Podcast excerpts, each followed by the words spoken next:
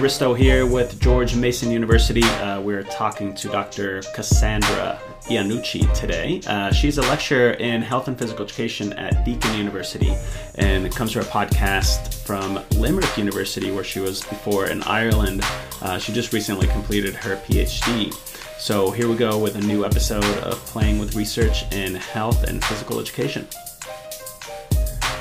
Now, the article we're highlighting today is titled Development and Initial Validation of the Teaching Multiple School Subject uh, Role Conflict Scale. It was published in 2018 in European Physical Education Review. And for those of you who are listening and want to know more about the uh, instrument development piece of this, we have a side by side podcast that we recorded where we go way more into the stats and the methods of developing that instrument.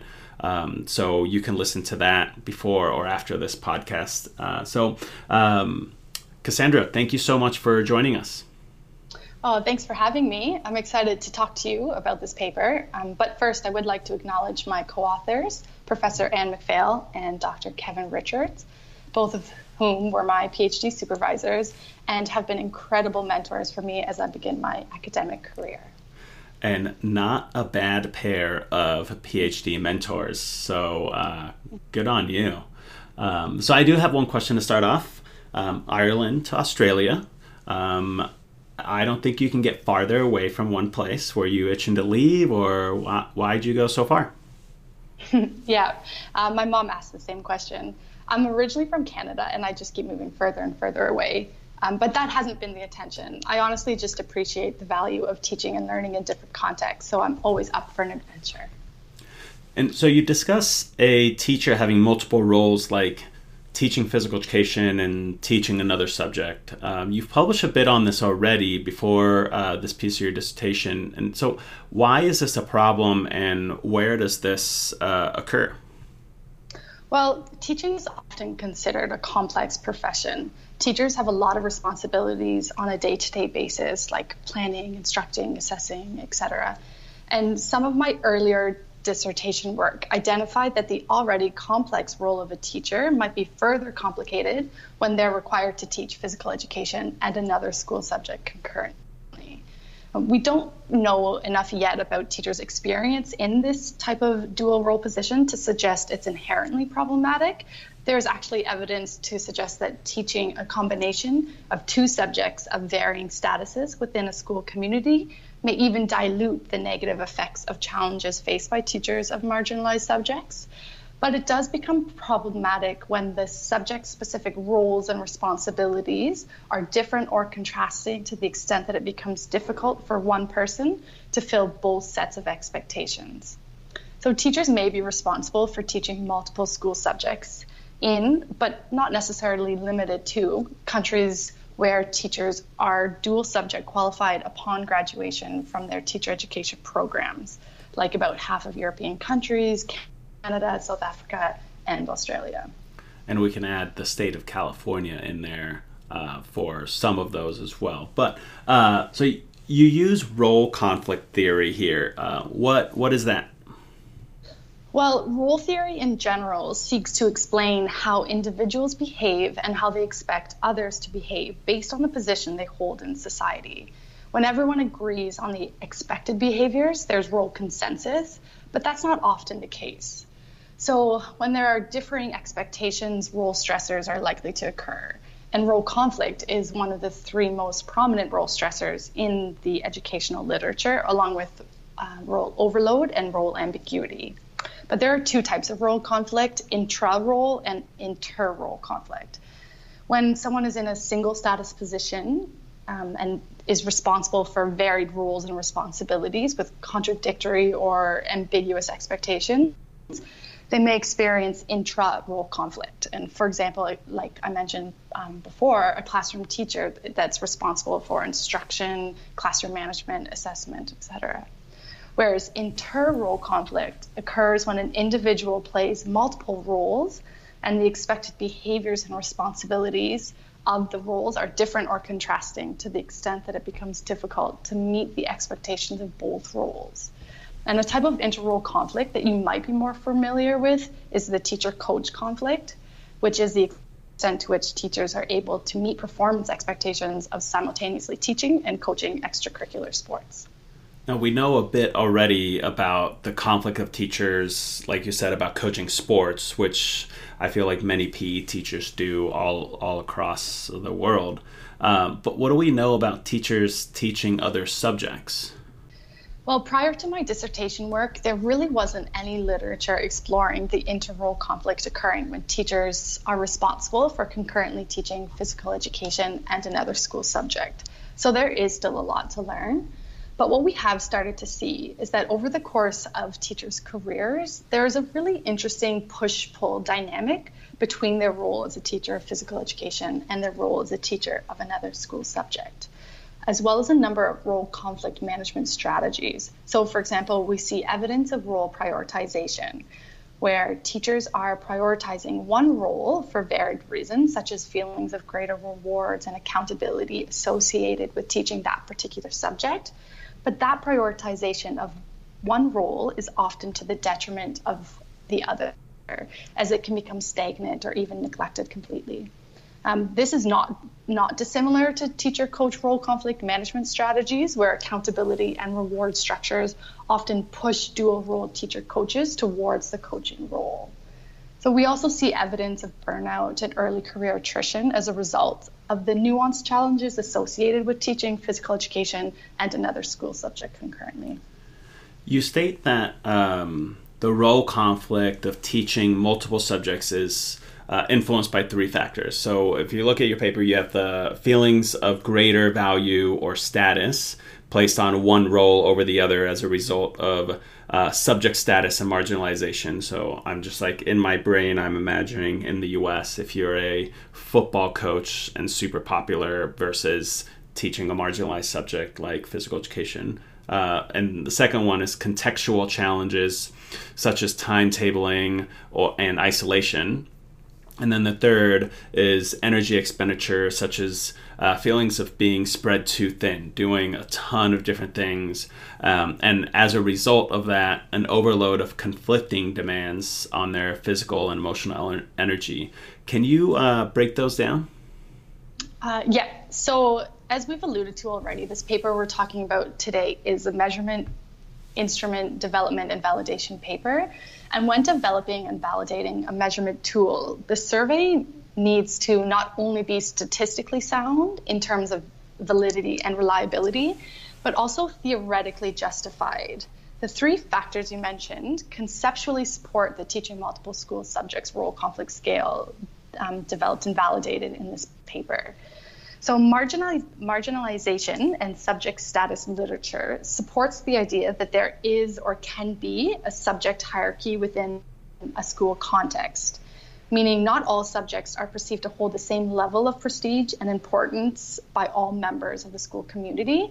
So, teachers who are enacting dual role positions within the school context, where they are responsible for teaching two or more subjects that are ranked at different levels on the hierarchy, may experience differing levels of status and rewards associated with their respective roles.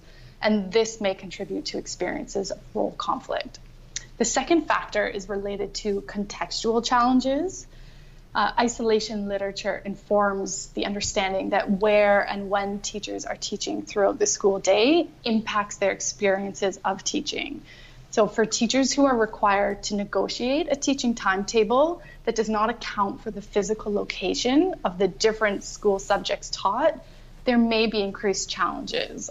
For example, a teacher who is scheduled to teach a physical education class in a gymnasium on one side of the school campus, followed immediately by a class that requires preparation, so like setting up materials for a science experiment in the main school building uh, this teacher may feel as though there's insufficient time to fulfill expectations of both roles well. And so, logistics related to teachers' timetable and scheduling can contribute to teachers' experiences of role conflict. And the third factor is this notion of being spread too thin. So, we draw on the teacher coach role conflict literature, which suggests that if teachers do not feel as though they have the resources, and whether that's physical, emotional, or intellectual energy, to fill the expectations associated with each role simultaneously, these teachers are more likely to experience role related conflict.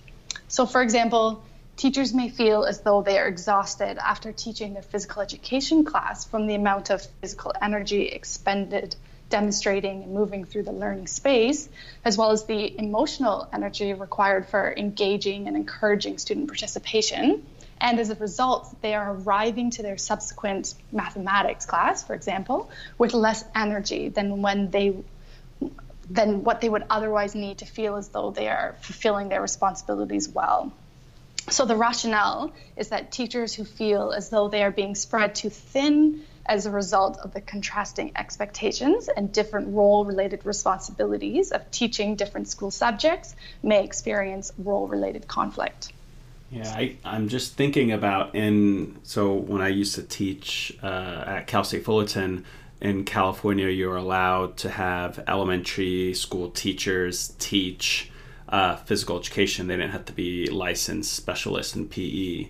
So I'm just thinking that this is very similar in that role of running, you know, and that's pro- one of the reasons why traditionally uh, elementary PE teachers uh, or when they're teaching generalist uh, subjects and then teaching PE that they might not do it as well because it's like, oh, I got to go in and set up this high quality lesson, but I have to go teach math and then science before that. So, um, yeah, I think this hits home with a lot of people. Um, so, overall, what was the purpose of this study? Well, the purpose of this study was to develop and provide initial validation of the teaching multiple school subjects role conflict scale, which is an instrument to measure inter-role conflict between the roles of teaching physical education and another school subject. Now, making an instrument is no small task.